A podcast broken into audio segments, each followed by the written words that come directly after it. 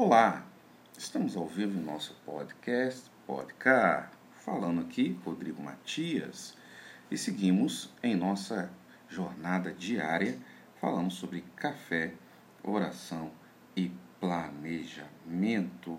Como todos os dias, sempre um tema muito importante e relevante. Hoje falando sobre aprecie a jornada.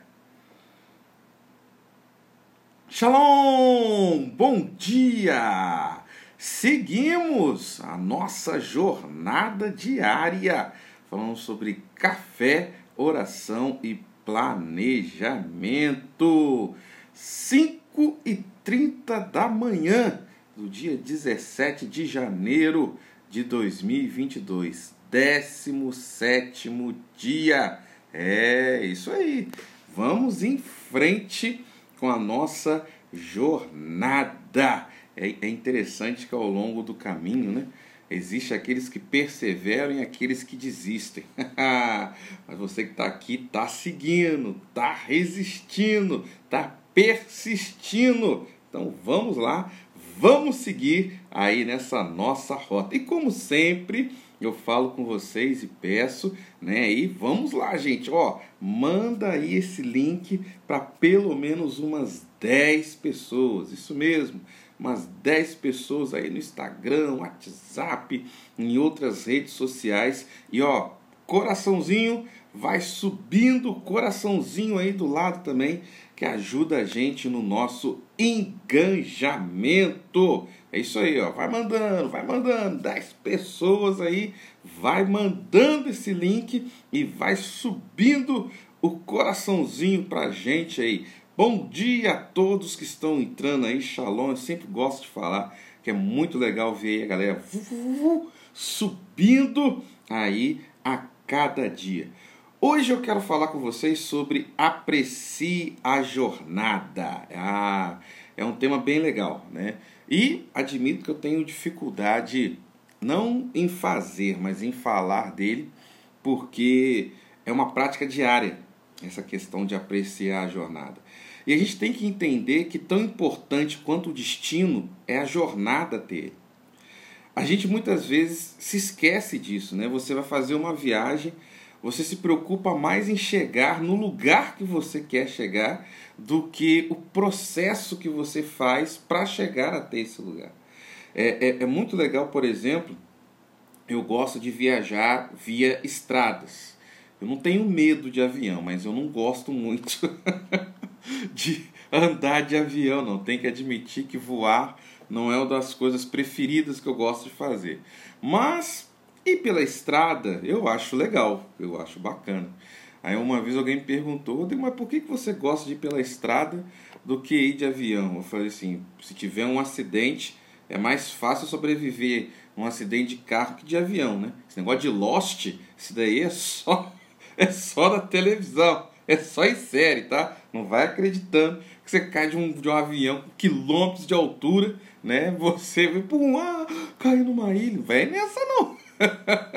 Caiu, filhão, já era. Né? Acidente de carro, não. Às vezes você consegue sair. Pode sair um pouco mais injuriado, quebrando alguma coisa, mas depois você sair com vida. Né? Dificilmente alguém que cai de avião tem essa situação. E, e de, também de carro, eu gosto também por causa de uma coisa.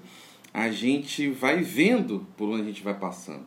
Geralmente, uma viagem de avião, você, mesmo que você fique na janela, você está olhando as coisas muito pequenas, lá embaixo tal, você não tem uma, uma vista, né? Aliás, você tem uma vista, mas você não tem uma interação com os ambientes que você passa. Eu me lembro quando, quando eu for fazer viagens intercontinentais, né? Você sai de um continente para outro. Rapaz, você quase não, não vê a viagem, né? Porque você fica lá vendo filme, lendo livro, comendo, né? Então você quase, às vezes, uma jornada de 9 horas, 10 horas, como já fiz aí de avião às vezes, você não tem aquela interação, você vai passando sobre oceanos, você vai passando, cruzando continentes, mas não tem uma interação com os locais que você passa.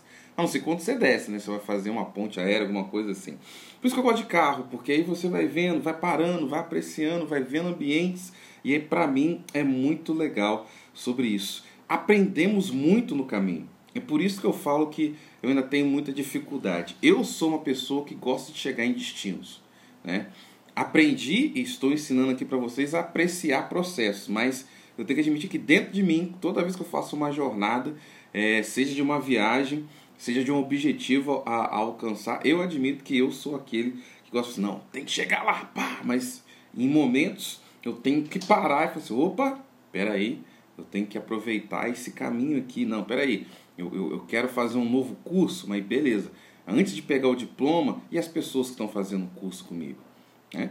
É, como é que é essa interação? Ah, eu tenho que fazer um, sei lá, eu tenho que fazer um novo trabalho, tenho que concluir um trabalho, beleza, vou lá concluir o trabalho, mas onde é que é? Né? Qual é o processo que eu estou tendo que passar? Eu tenho que sair da minha cidade? Se eu sair da minha cidade, é para um lugar que eu nunca fui? Se eu já fui, mudou desde a última vez que eu estive? Sabe? É importante você entender isso. Só tem propósito quem suporta o processo. Vou repetir que essa frase é muito legal. Só tem propósito quem suporta o processo. E eu falo aqui processo, mas bem na verdade, em muitos momentos não é no singular, mas no plural. Às vezes nós passamos por processos até chegarmos em algum destino ou conclusão que nós queremos.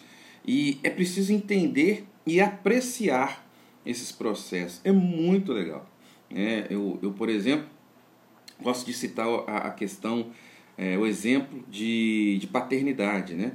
Qual que é o propósito da paternidade? Você criar seus filhos bem para que eles possam é, ficar bem no mundo onde nós vivemos. Né? Então você prepara os seus filhos para o mundo, né? não são para vocês. Então a ideia é você fazer isso, preparar seus filhos para o mundo. Só que isso vai levar aí uma jornada, né? anos, décadas, e você tem que curtir cada momento, apreciar o tempo que você faz isso, né?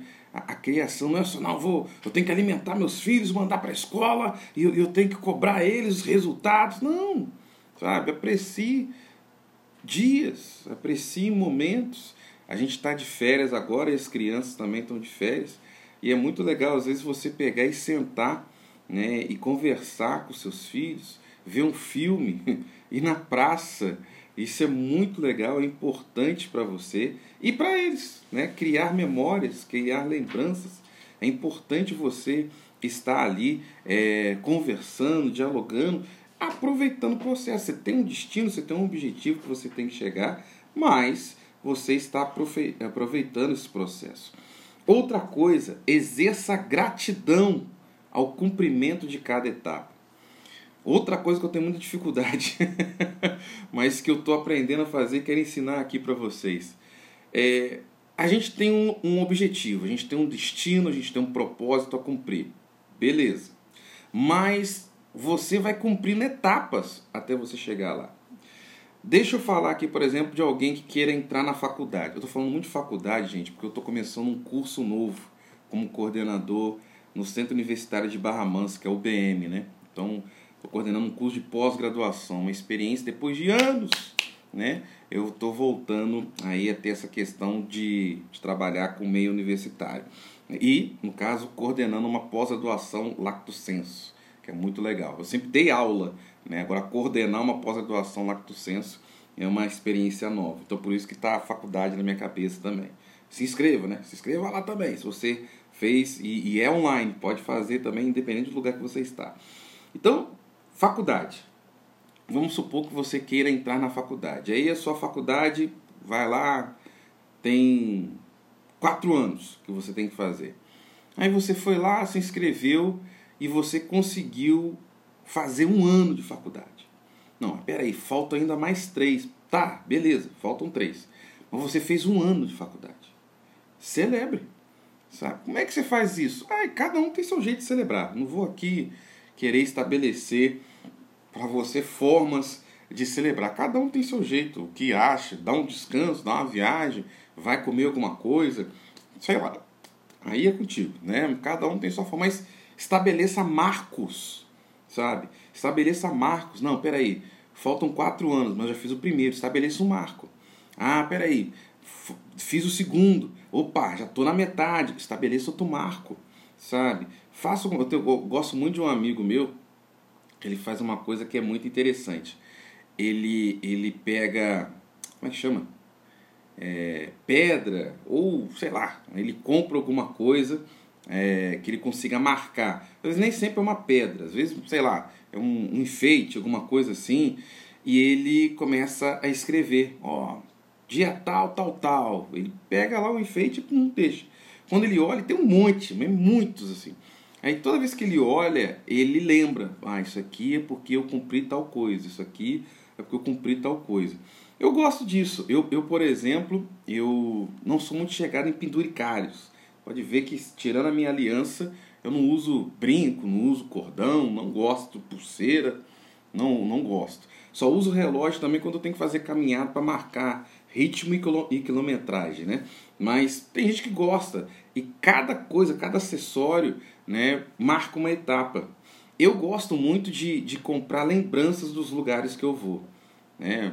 Fui em Londres, vou lá, vou trazer o Big o, a cabine telefônica clássica. Né? Fui lá em Recife, vou trazer lá um, um negocinho lá da, da, da, da, do Morro do Careca, né? uma camisa, alguma coisa assim. Às vezes aquilo nem dura, né? outras não. Eu tenho coisas que eu fiz na minha viagem, a primeira viagem internacional que eu fiz foi para Londres. Eu tenho coisa até hoje guardada disso. Vou para Israel, trago alguma coisa assim então é importante você estabelecer é, lugares que você foi, coisas que você é, concluiu e é muito legal. Você, eu, por exemplo, eu nunca compro nada no final da viagem, eu compro durante a viagem. Não, se eu vou comprar uma lembrança, eu não compro no último dia a lembrança. Eu compro quando eu tô ali, ó, vi, pum, opa, vou comprar. Não sei se eu vou passar nesse lugar aqui de novo, então vou lá e compro. Então, é, exerça né, essa gratidão e, e cada quilômetro percorrido, estabeleça marcos. Isso é importantíssimo para que você possa seguir. E estabeleça esses marcos sem murmurar, sem reclamar. Entenda como vitória e não como falta. Entende? Entende? Entenda como completude, não ausência. Ah, seguindo o exemplo da faculdade. Ah, ainda falta mais três anos. Não, eu já fiz um ano. Isso é mentalidade. Né? Ou aqueles que gostam aí do coach, mindset. é mindset. Isso é mentalidade, sabe? Ah, não, ainda faltam três anos. Não, eu concluí um ano, sabe? Começa a ter essa perspectiva diferenciada, beleza? E ó, vai mandando aí você que está aí para mais 10 pessoas o link, ó. Isso aí, vai mandando mais 10 pessoas aí esse linkzinho. Daqui a pouquinho vou estar orando e vou, como sempre, né, mostrar aqui também para vocês um livro, né, para que vocês possam ser inspirados. Vai mandando aí, gente. Manda mais aí para pelo menos mais umas 10 pessoas. Vai subindo o coraçãozinho aí também, que é importante para nós. Então, estabeleça marcos, né? E agradeça, não murmure. Para com isso, para de reclamar da vida. A vida já tem tanto motivo para você reclamar. Para, sabe? Muda, aqui nós falamos aqui, muda a, a rotina, sabe? Faça coisas novas, quebre padrões, sabe? Se você só reclama, comece a agradecer. As coisas vão começar a mudar a partir disso. Né? Eu, eu gosto muito de uma coisa que o pessoal ensina, o princípio é certo, a forma é que é errada, mas o princípio é certo, que é a lei da atração. É, só que eles falam o seguinte: não, você mentaliza e aí vai vir até você. Não é assim que funciona, não. Mas é, não tenho tempo para poder falar sobre isso aqui hoje, e nem vou falar nessa jornada. Mas uma coisa que é interessante é que aquilo que você declara, isso você atrai, isso é fato. Então, cuidado com o que você reclama todo dia, todo dia, todo dia, porque isso realmente pesa sobre você. Comece a mudar a sua linguagem. Por isso que exercer gratidão é importante. Né? Deixa eu tomar aqui um, uma golada do meu café. uma golada do meu café diário. Espero que você tenha tomando seu cafezinho. Tem um ditado no mundão aí que eu acho muito legal. A pessoa fala assim: olha, vira o disco. Né? Eu gosto muito de, de falar isso. Vira o disco, sabe? Muda, sabe? As pessoas às vezes ficam numa bobeira, numa, umas questões assim, de bater numa mesma tecla de reclamação. Ai, porque eu não gosto de tal lugar. Ai, porque lá ai, eu tenho que trabalhar. Então sai do raio do troço, Sai do raio do trono. Ah, mas eu preciso comer. Então para de reclamar. Exerça que você tem que fazer alguma coisa, exerça bem. Pare de reclamar então, vira disso. Vamos lá, né? Tem, tem uma coisa, um, um exemplo que eu gosto demais, que eu acho muito legal. Quando você joga, né, dependendo do jogo, tá? Mas a maioria dos jogos, pelo menos na minha época, quando eu jogava, você tinha o save. O que, que é o save? Você tem lá um jogo que tem, sei lá, 100 fases. E aí você tá numa fase, na fase 23. Só que aí você tem que parar, fazer alguma coisa no banheiro, não sei o que. O que acontece? Você vai lá e dá um save. Né? Você salva, você não terminou a fase ainda, mas você dá um save na fase. E aí você faz que tem que fazer. Quando você volta, você não tem que voltar no início da fase. Você não tem que voltar no início do jogo. Não, você vai seguir ali. Então, se você está na fase 23 e você está ali num quarto da, da, da, fase, você vai voltar num quarto da fase. Você não vai ter que voltar. Então, isso é muito legal também. Isso é interessante de você dar o salve e de você seguir, né? Você dá o salve da onde você chegou. E é bom estabelecer esses marcos porque você não precisa voltar caminhos. Isso é muito legal. Eu vou falar até sobre isso amanhã. Amanhã o nosso tema vai ser Faça novamente a rota. Eu vou explicar melhor isso. Mas assim, existem momentos que você é obrigado a voltar. Não é que você quer voltar, nem mas você tem que voltar. Beleza? Vou falar sobre isso amanhã. Mas assim, que você volte, né, se for necessário. Mas não porque você se perdeu. Por isso que é importante esse save, né? De que você, às vezes, você tá, tá numa jornada tão longe, você já percorreu um caminho tão longo e de repente você se perde. E aí você tem que voltar porque você não fez o save. Mais uma vez, amanhã eu vou falar de que às vezes você tem que voltar, porque destino, pessoas que você tem que reencontrar, rotas novamente que você tem que fazer, mas que você volte porque foi necessário, não porque você se perdeu, sabe? Porque você perdeu um conhecimento. Eu me lembro, é, seguindo esse exemplo de faculdade, eu me lembro de um amigo meu, ele deve ter começado pelo menos umas três faculdades. Não, mas umas cinco umas cinco faculdades. E por que, que ele começou?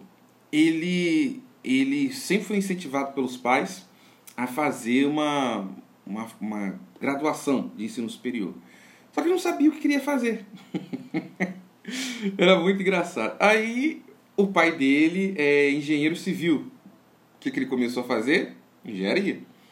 Aí, sei lá, no terceiro período, ele já tinha feito já um ano e pouquinho de faculdade. Ah, não quero isso não. Parou, trancou. Aí falou, o que, que eu vou fazer agora? Ah, não sei, vou, vou caçar, tal, tal.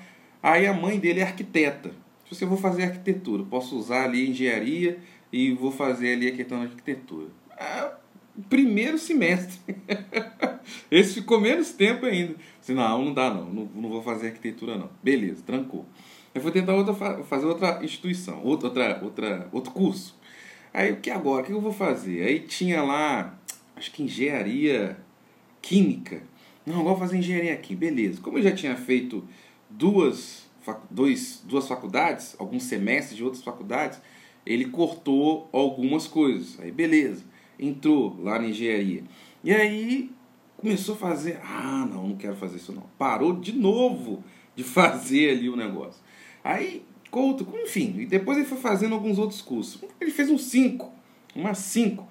E aí finalmente ele saiu daquilo e foi para a área de humanas. Ele começou a fazer história, que foi aonde eu conheci, né? A gente ele ele estava ele tava, se eu não me engano, acho que no terceiro período lá e ele entrou na instituição. Por que, que ele entrou? Porque ele já tinha feito algumas coisas, eliminadas algumas matérias.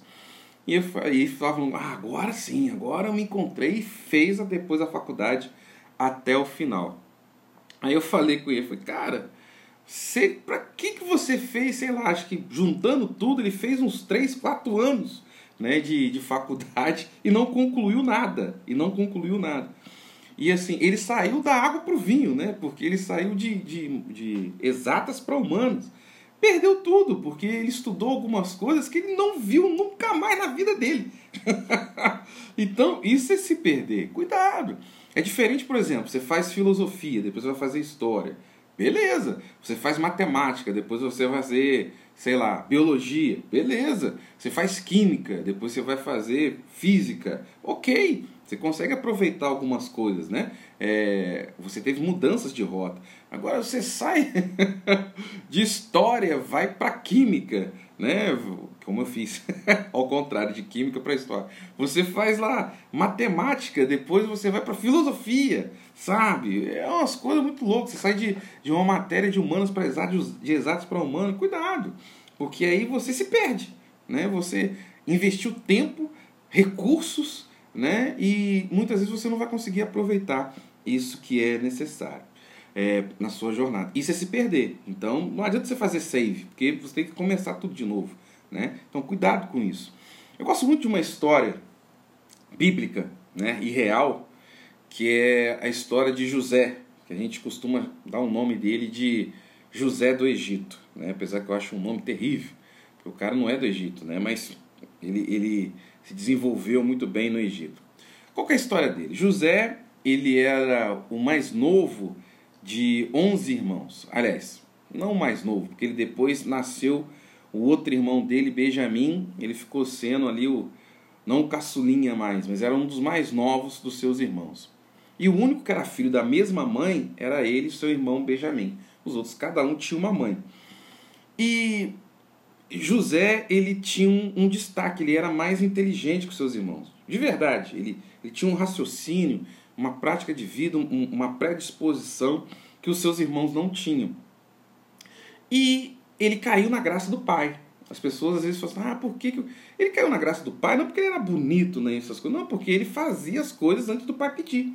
Ele era, ele é proativo. E aí o pai vendo o filho fazendo aquilo que tinha que fazer, sem pedir, tal, tal, dava presentes ao filho que não dava para os outros irmãos. Né? Ganhou uma túnica né, diferenciada, e os irmãos falaram, agora a gente vai dar, um, vai dar um sacode nesse menino aí. E aí, por inveja, eles foram lá jogar o irmão dele numa cisterna vazia e depois venderam ele para como escravo. E é interessante que depois ser vendido como escravo foi uma das melhores coisas que aconteceu na vida dele. Porque ele foi obrigado a sair de sua zona de conforto. Entenda isso que eu vou falar com você. E aí depois, primeiro lugar, depois que ele foi vendido, que ele ficou, ele foi vendido como escravo. Quem comprou ele foi um, um, um funcionário é, de faraó. Né? E aí ele ficou ali trabalhando tal. E a mulher desse cara inventou uma mentira que tentou atacar ele e tal, ela e tal, tal. E aí aonde que ele foi preso? Ele foi preso por causa desse crime no, na prisão que ficava debaixo do trono de Faraó. Olha que fantástico isso, né? Então, depois ele começou a trabalhar na prisão. Na prisão, ele conheceu o, co o copeiro e o confeiteiro do Faraó. Olha que legal. Ele fez uma jornada muito interessante, né? O, o cara que trabalhava para Faraó era Potifar. E aí ele depois conheceu pessoas que trabalhavam diretamente com o Faraó, que era o cara mais importante daquela época. E aí ele tinha um dom, que era revelação de sonhos. E ele continuou trabalhando nesse, nessa questão aí. E aí, história, estou resumindo bem, ele depois viu que um deles ia morrer e o outro ia voltar para a posição dele. E ele falou o seguinte: olha, quando você voltar para sua posição, porque você está preso agora, quando você voltar para sua posição, você lembra de mim, né? E o cara nunca murmurava. É muito interessante que a, a Bíblia conta um fato que eu acho fantástico. Fala o seguinte: não importava a posição que José estava, ele sempre era o melhor. Quando ele foi trabalhar na casa de Potifar, ele era o melhor funcionário, a ponto que ele virou depois, depois de Potifar, era ele que mandava na casa. Quando ele foi preso, ele foi o melhor preso. É muito engraçado. Como é que é ser o melhor preso? O cara é o melhor, sabe? Os carcereiros gostavam dele, davam responsabilidades para ele. Então ele se tornou o melhor. Não importava o ambiente que ele estava. Ele se tornava o melhor. Eu, eu acredito muito que José pensava o seguinte: ah, tô aqui mesmo. vamos, vamos mandar bala. É isso, sabe? É essa mentalidade que você tem que de apreciar a sua jornada. Ah, tô aqui mesmo. Vamos fazer o melhor, sabe? E, e, e, quando ele vivia na casa dos seus pais, ele teve uma visão. né, de governança, né, que depois eu posso até falar outro dia com vocês, porque Deus não mostrou o palácio de Faraó, mas mostrou ele governando. Então, até ele governar, ele passou por muito problema. Mas ele apreciou a jornada dele, e é isso que a gente tem que compreender. Por fim, ele chega ali realmente é, e, e, e fica em segundo em comando do Egito. Ele conseguiu cumprir aquilo. Ele apreciou a jornada. Cada etapa daquilo que ele, ele havia de ser, ele foi apreciando. Não estou falando que ele, ele gostou. Isso aí é, é, é, falar uma coisa muito forte. Ah, ele gostou daquilo que ele fez. Né? Isso aí é, não dá para poder colocar. Mas uma coisa que eu posso te falar, ele fez o melhor. Isso eu posso afirmar para você. Ele fez o melhor na sua jornada. E é isso que a gente tem que entender. Beleza? Deixa eu passar aqui uma dica de livro. Almas de Gente Negra. É. De Du Bois. Muito legal esse livro aqui, Alma de Gente Negra. É, du Bois, ele foi um negro muito ativista na questão política nos Estados Unidos. Muito antes de surgir alguns nomes muito famosos nos Estados Unidos, como Frederick Douglass, Booker T. Washington, né? Ele, como negro, ele foi alguém brilhante, um orador brilhante, um abolicionista brilhante e atuou muito na questão de, de trabalho mesmo, é, como negro, num período que a escravidão ainda vigorava nos Estados Unidos. Deixa eu ler um trechinho aqui da introdução, nem da história dele, que falou o seguinte: Quando Du Bois nasceu, Apenas três anos haviam se passado desde o final da Guerra Civil que selara no país o destino do escravismo. Tempos terríveis então se anunciaram, muito particularmente para os libertos e seus descendentes. Os choques consequentes do assassinato em 1865 de Abraham Lincoln, cujo talento de estadista tamanha falta faria naquela época de corrupção política, turbulência social e estabilidade econômica, e a desastrosa presidência de Andrew Johnson, que abriu caminho é, para a parcial retomada do poder pela derrota da oligarquia sulista, que haviam sido derrotados antes, né? não gostaram da questão abolicionista. Os 12 anos de reconstrução do Sul, com seus relativos sucessos e tremendos fracassos, aliás, magistralmente comentados por Du Bois, é, depois cuja objetal análise foi em seu Black Reconstruction, que é 1930, um livro que ele escreveu. A perplexidade da gente negra saindo da escravidão para ingressar em uma precária liberdade e debatendo-se entre o racismo aberto do Sul e a dubiedade não menos racista do Norte. Du Bois ele foi um excelente, é, um excelente líder, um excelente orador e foi um camarada que soube apreciar a sua jornada. Ele falou o seguinte, cara, a gente vive num país racista, ponto. Vamos jogar o jogo. Sabe, às vezes as pessoas reclamam, ah, é que o racismo. Cara, beleza, e aí? Falou, vou jogar o jogo. Eu tenho que aprender o sistema, vou aprender o sistema. E jogou segundo as regras do jogo e se destacou, se tornou um, um líder negro, uma liderança negra muito importante. Então vale a pena isso, até mesmo em situações difíceis, aprecie essa jornada, faça o melhor aí. Lembrando que amanhã nós vamos falar dessa temática aí que vai ser bem interessante, que é faça novamente a rota. Acho que vai ser interessante para você perceber que em alguns momentos você não quer, mas você precisa retornar em algumas coisas. Mas como eu disse, que seja por necessidade e não porque você se perdeu, por situações da vida e não porque você falhou em alguma coisa. Beleza? Vamos orar, gente, e finalizar esse nosso tempo aqui. Pai, que a tua graça e a tua bênção, o teu poder seja sobre a vida de cada um dos teus filhos e filhas. Que em nome de Jesus nós possamos entender e apreciar a jornada que nós seguimos até chegarmos no nosso destino e cumprirmos o nosso propósito. Continue derramando a tua graça, da tua bênção, do teu poder sobre a vida de cada um dos teus filhos e filhas. Em nome de Jesus. Amém. Gente, um abraço e até amanhã, 5 e meia da manhã. E você que está nos ouvindo no nosso podcast, podcast, siga-nos, isso mesmo, siga-nos no YouTube, www.youtube.com barra Rodrigo Matias 12. Tudo que nós falamos, se você quiser assistir o vídeo, está nesse canal. Ou se não, claro, siga-nos aqui ouvindo diariamente, 5 e meia da manhã, aí a nossa jornada diária sobre café, oração e planejamento.